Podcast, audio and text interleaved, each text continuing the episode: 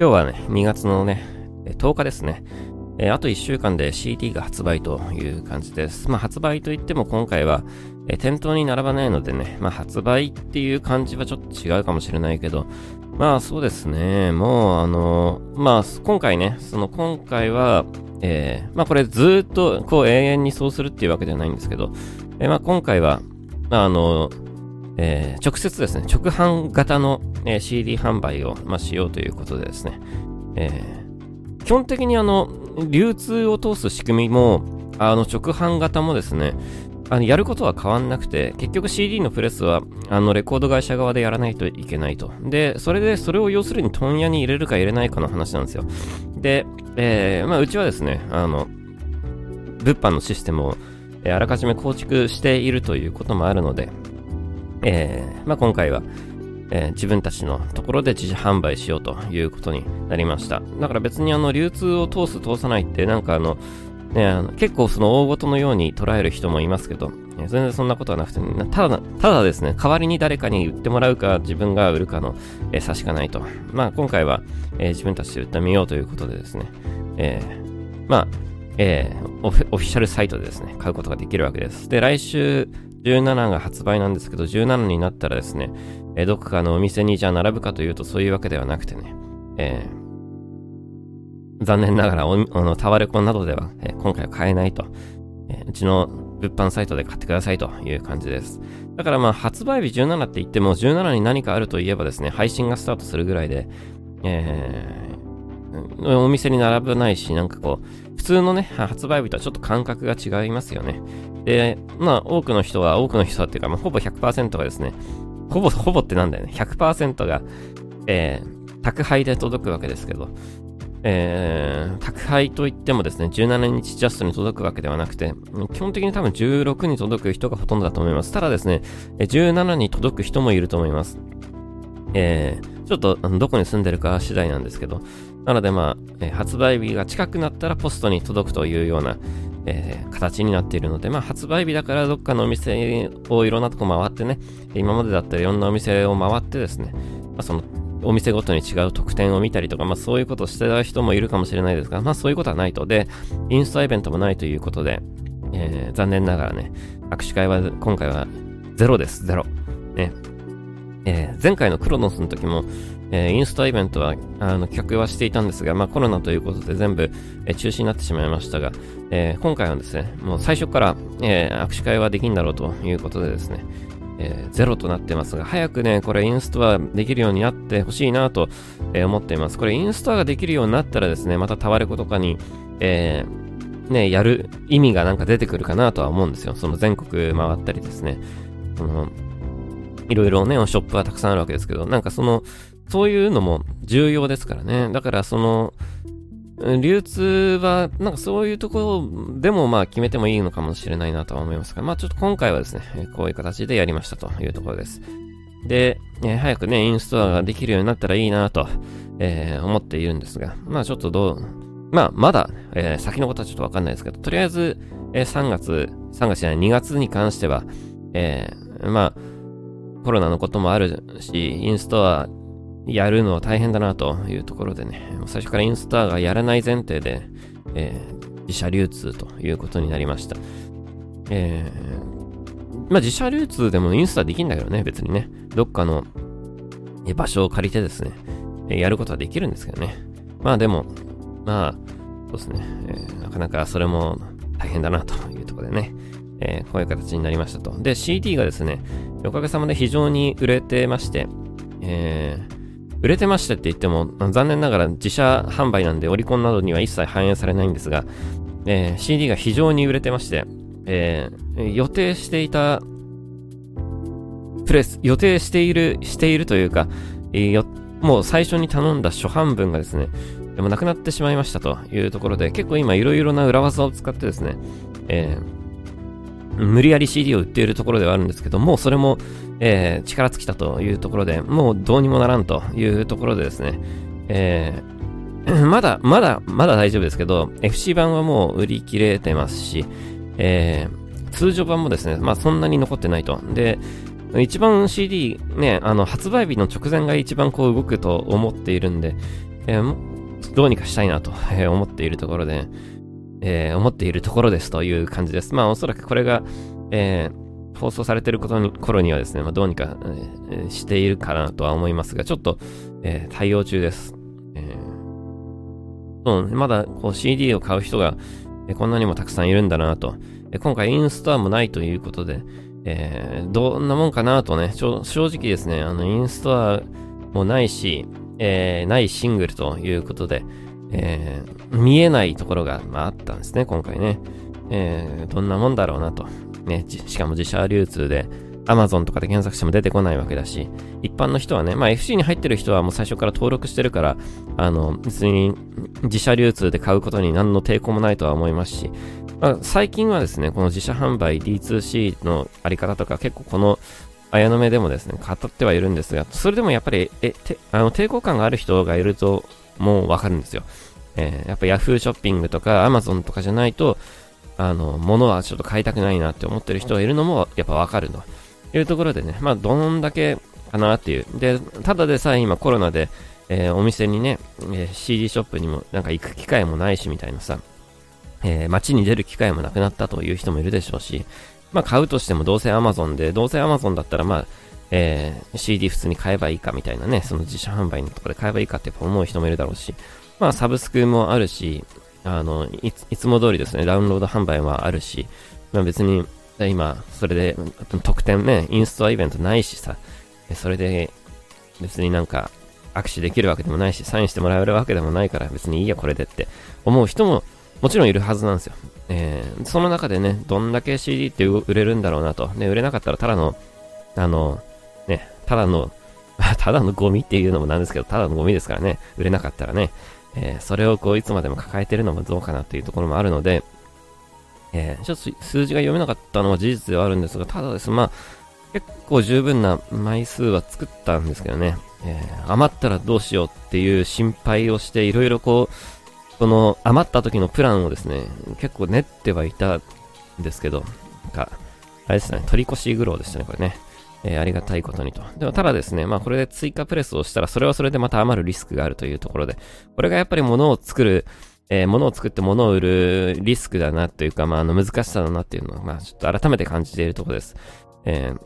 今まではですね、このリスクをうちらが取らなくてよかったと。あの、レコード会社が取ってたんからね。うちらは、だからそれで、だか今までもこういうことあったんですよ。初版分が売り切れて予約で完売して、店頭には数枚並ぶけどっていう。で、結局、じゃあ次いつ入ってくるのって言ったら2週間後ですとか3週間後ですみたいな感じになったわけです。今までだって実はこれそうだったんですよ。あの、結構皆さん、えー、最初にですね、まあ、予約して買ってくれた人が多いでしょうから、あの、知らない方もいるかもしれないですけど、えー、CD 発売直後にですね、CD 買おうとすると、あの、アーティストによってはですね、ない場合があるんですよ。ない場合っていうのは、あの、要するに CD のショップは、これぐらいしか売れんだろうというのを想定して売るんで、えー、たくさん取りすぎないようにするんですよね。だから、えー、ないんですよね。で、ない時どうすればいいのかっていうと、レコード会社にないっていうふうに言うんですよ。そうするとレコード会社が、まあ、その流通のとこ通して、えー、そこの各ショップにですね、商品が行き渡るというシステムになっているわけです。で、レコード会社がだからある程度ストックを持ってるんですけど、それでもない時もあるんですよ。それでもない時はじゃあどうするのかっていうと追加プレスをするわけですよ。だから結局ね、流通を通しても通さなくてもですね、何も変わんないんだよね。えー、結局何も変わんねえなっていうのをね、思いました。僕はもうそういう風に思ってはいるんですけどね。あの、やってることは流通ですからね、これだってね。えー、なんか難しいところだなと。で、やっぱりこの、今、今欲しいって、17日発売で今欲しいっていう人にですね、まあ、あの、この放送がされている時に、えー、通常版を買えばですね、確実に、えー、えー、あの、発売日には届くんですけど、やっぱその発売日の時に、じゃ買った人にいつ届くのかというと、おそらくその時にはもう、えー、初版分はないと思うんですよね。で、そうなってくると、じゃあ、届くのが、まあ、いつなんだろうというところで結構先になってしまうという問題もあるんですよね。で、今、あの、コロナのこともあるのと、コロナのことと、さらにこの春節が、なんですよ、今2月でね、中国が。で、そういう影響でですね、ものすごくいろんなものが遅れてるんですよね。あの、どうしても今やっぱりこう、いろんなものがこうグローバルなもんでね、えー関係ないじゃんって、中国関係ないじゃんって思う人もいるかもしれないです。関係あるんですよ。だからもう、どうにもならんのですよ、これね。これがだからやっぱ物を作って物を売るってこういうことだなと。このスピード感がどうしてもやっぱ遅くなってしまうというところが、えー、ちょっと難しいところだなというのを、まあ、今回、えー、改めて感じているところです。えー、発売日にですね、えー、まあ、届かない人がいるというのは、まあ、まだ、まだ届きますけど、え届かない人がいる可能性があるということは、ちょっと、えー、物を売る人間としては、えー、ちょっと残念なことだなとは思っているんですが、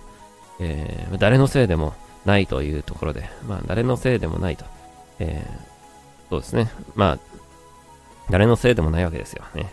らそこがやっぱりこの難しい、えー、ところだなということを、今、えこの1週間で改めて、え感じているところです。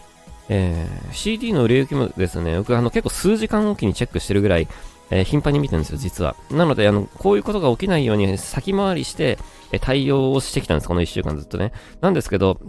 実はですね、突然売れた日があったんですよ、CD がね。いや、あれ、なん、何が起きたんだろうなちょっと何が起きたのかわかんないんですけど、突然売れたんですよ。凄まじい枚数が。えー、で、これでいきなりやべえって話になって昨日ですね、えーあの、その追加プレスの話を、えー、事務所内で、に持ちかけたところで、なんですけどね、えー、急に動いたんですよね。何があったんだろうな、一体な。僕もよくわかん。ないんですけど、まあそんなこともあったということで、まあありがたい話ではありますけどね。えー、GD ってそんな突然売れることあんだなとね、うん、思いましたけど、まあ、えー、これはこれで、非常に嬉しいことだなと。思っております。えー、CD はですね、やっぱりこう、えー、給付も結構動くと思うんだよね。例えばうちもですね、あの、今後、えー、まあ今後もまたね、えー、シングル、アルバムとどんどんどんどんいろいろ出していくつもりではいるんですよ。もちろんミニアルバム出すこともあるでしょうけど、えー、いろんなバージョン、どういうバージョンかわかんないけど、とりあえず CD は、うん、必ずしも出す、出すにきに決まってるわけですよ。で、その時にやっぱりその給付が動くこともあるので、え基本的にやっぱりその給付のストックはちゃんと会社として持ってかないとダメだよねとは思ってるんですけど、ちょっとこのあたりをですね、ちゃんと、えー、事務所内でもミーティングしないといけないなというのを、えー、ちょっと思っているところではありますという感じです。えー、で、後からね、後からバンドのことを知ってくれる人もいるしね、えー、昔の曲ももうプレスしてないと思うんだよね。ブックオフとかに出回ってたり、えー、たまたまなんかこう CD ショップにね、残ってるものもありますけど、基本的にはもう古いものはやっぱりこう、ストックしきれないと思うんだよね。これはどうしてもやっぱ物を売るという宿命ですよね、これね。えー、よっぽど動いたら追加プレスするでしょうけどね、キングとかもね。だけど、そんないきなりね、何千枚動きますみたいなことはないですからね、給付がね。だけど、まあ何かのきっかけですね。でも、あのそれでもやっぱり、あの、新しいのが出たら、じゃあ古いの聞いてみようかなみたいな感じで買ってくれる人もいるということで、えー、やっぱ常にこう、トックはね、持っていたいなというところではあるんですが、この追加プレスもね、なんか本当になんか1枚単位でさ、あの、安く追加プレスできるんだったらいいけど、あの、少ない量でプレスするとめちゃくちゃ高いんだよね。だからこの原価率とかね、いろいろなことを考えるとね、この追加プレスって本当難しいなと。やっぱそのリスクを今までこう取らないでこうバンドやってきたもんでね、えー、もう、あの、まだまだ知らないこともあたくさんあるんだなっていうの、なんかいろいろこう学ぶえー、この1年になっているなというのを改めて感じています。えー、というところで、まあ、何が言いたいかというと、CD を買ってくれという話ですね。えー、CD がこんだけたくさん売れるとですね、非常に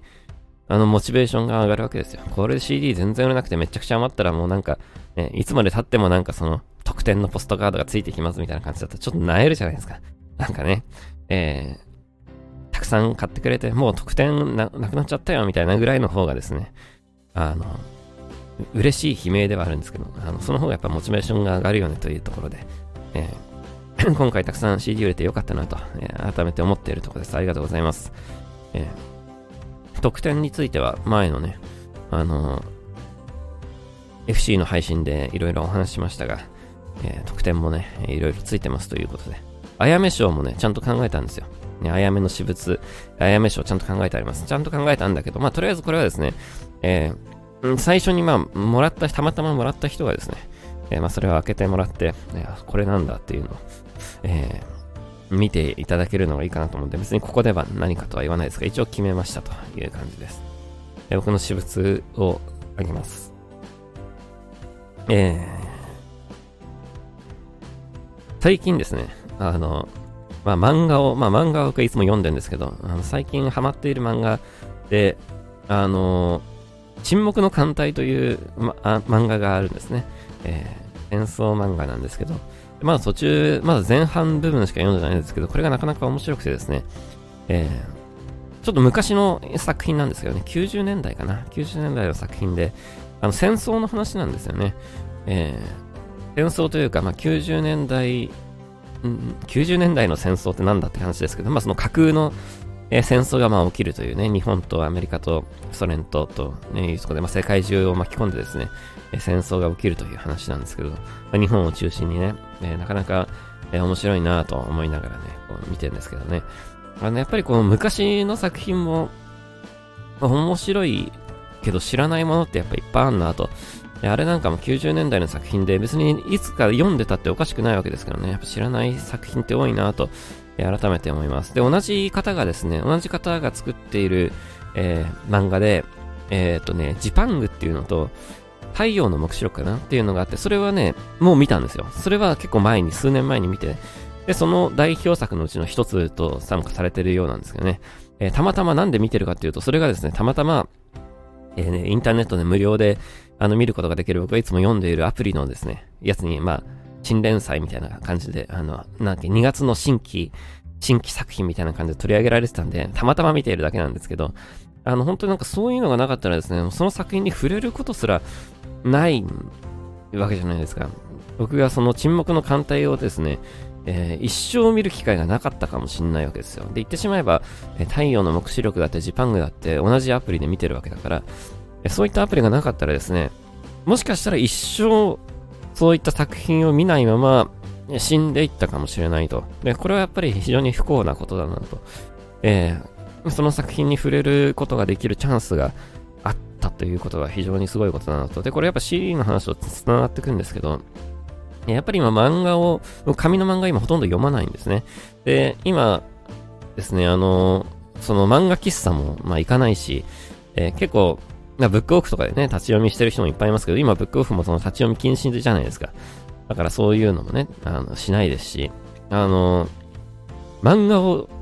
じゃあどうやって読むのって言ったら、やっぱりもうでも電子書籍なんですよね。電子書籍がそのアプリなんですよ。で、これですね、もう、だから漫画を、もう漫画を貸し借りするっていう概念ももう自分の中ではないし、ね、漫画喫茶もう行かないし、で、行ったところでですね、あの、凄まじい大量の中からやっぱ見るきっかけって、なかなかないんですよね。それこそジャケ写と買いとかさ、そういうレベルじゃないですか。やっぱりなんかその最初の部分がちょっとこう無料で読めて、まあ無料というかその、何？お試しで1巻分ぐらい読めて、で、あれ面白いなと思って、今こう毎日読んでんですけど、えー、やっぱなんかそういうきっかけは、やっぱりその無料の、まあ今、今も無料なんだけどね、結局その動画を見たら1話見れるとかなんかそういうやつなんですけど、まあ、とはいえ、あの、普通にね、あの、一回全部無料で見せてですね、その最初の方だけ見せて、で、気に入ってくれた人は、えー、継続して見てくれることによって、まあ、おそらく作者の方か、えー、その権利元の出版社にはお金が入ってくるシステムになってるとは思うんですけど、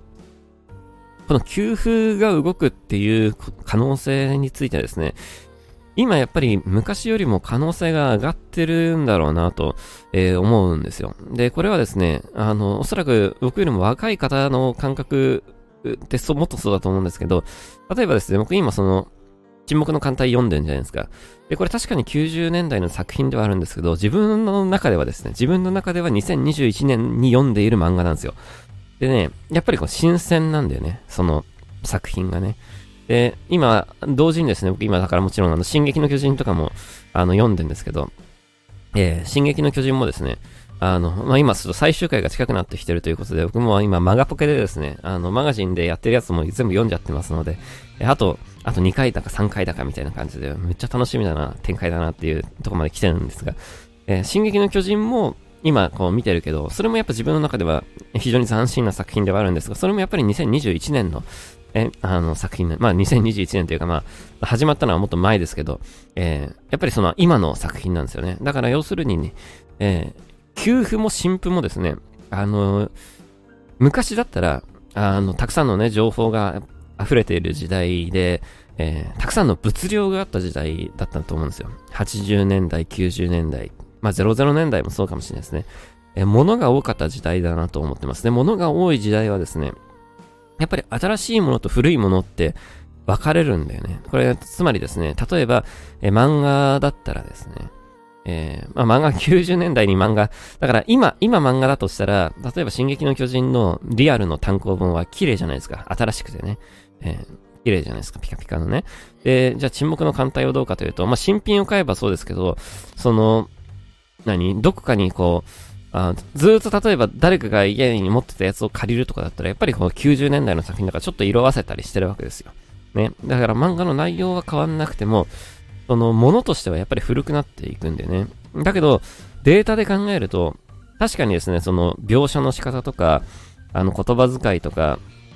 えー、話の内容とか、もちろんその、ね、90年代をね、感じるものはたくさんこうあるわけですけど、それでもやっぱり、えー、データで見るとですね、常に新しいんだよね、それがね、あの、ユーザーにとってね。でこれはきっと音楽でもそうだろうなと思っていて、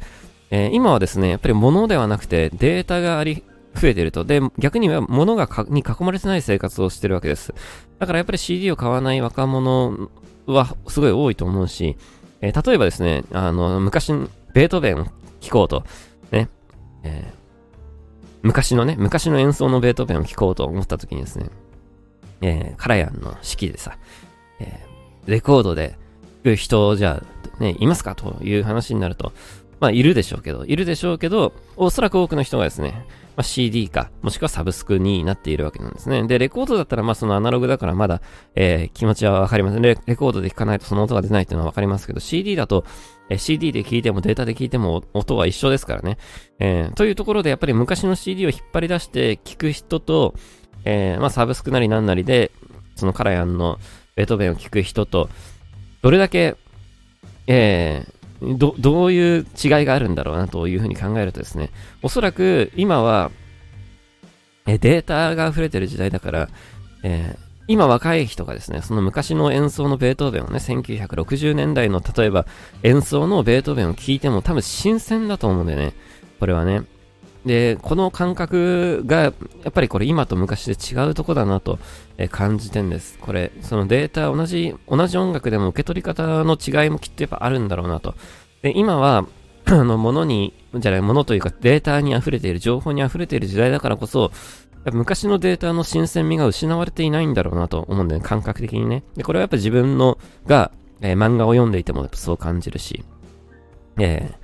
おそらく若い人も音楽に対してそう感じると思うんだよね。だから例えば今、今回ですね、CD 出して、まあサブスクにも出ますけど、えー、まあ YouTube でもね、出してますけど、それでこう、初めてですね、うちの曲を聴いた人は、えー、多分新鮮な気持ちになると思うんですけど、じゃあですね、これで、あの、昔の曲のね、えー、アノミーとかさ、えー、グロリアとかさ、えー、そういうのを聞いたときにですね、えー、おそらくその同じ新鮮さを感じると思うんでね、えー、その人にとっては、2021年に聴いた曲ということでね。えー、これがですね、やっぱ昔と今のちょっと違うとこだと思うんだよね。僕はですね、90年代や00年代に、やっぱ60年代とか70年代の曲を聴いた時に、やっぱり、あの、古いと思ったんだよね、その時にね。感覚的にね。な、何が違うんだろうなと思うわけです。だけど、今ですね、今、そのさらにその昔の曲とかエルビスエルビス・プレスリーとか僕好きなんですけど、あの、エルビス・プレスリーって僕、小さい時は好きじゃなかったんですよ。好きじゃなかったら別に嫌いでもないんですけど、そのあんまり知らなかったんですよ。で、おそらく90年代や00年代にエルビス・プレスリーを聞いたらですね、え、聞いたらですね、その時だから CD とか、そのレコードとかでしか聞く方法はなかったわけですから、そういうので聞いた時にきっと、古いと思ったと思うんだよね。だけど今聞くと別にそのまあ音的には確かに古いけどやっぱり自分の中ではとっても新鮮なんですよ。だからやっぱこういうのってある、あるなと思うんだよね。えー、昔の曲のフレッシュさがですね、えー、情報化社会によって逆にキープされると、えー、いうのが、この今のこのネット社会の特徴なんだなっていうのをね、ちょっと感じているところなんですよね。だからね、今やっぱりこう、昔の曲が動く、動きやすいチャンスの時代なんだなっていうのね、ちょっとね、えー、思うことがありますね。やっぱり漫画でもそうだし、音楽でもそうだし、おそらく映画やアニメもそうだと思うんだよね。アニメなんかも、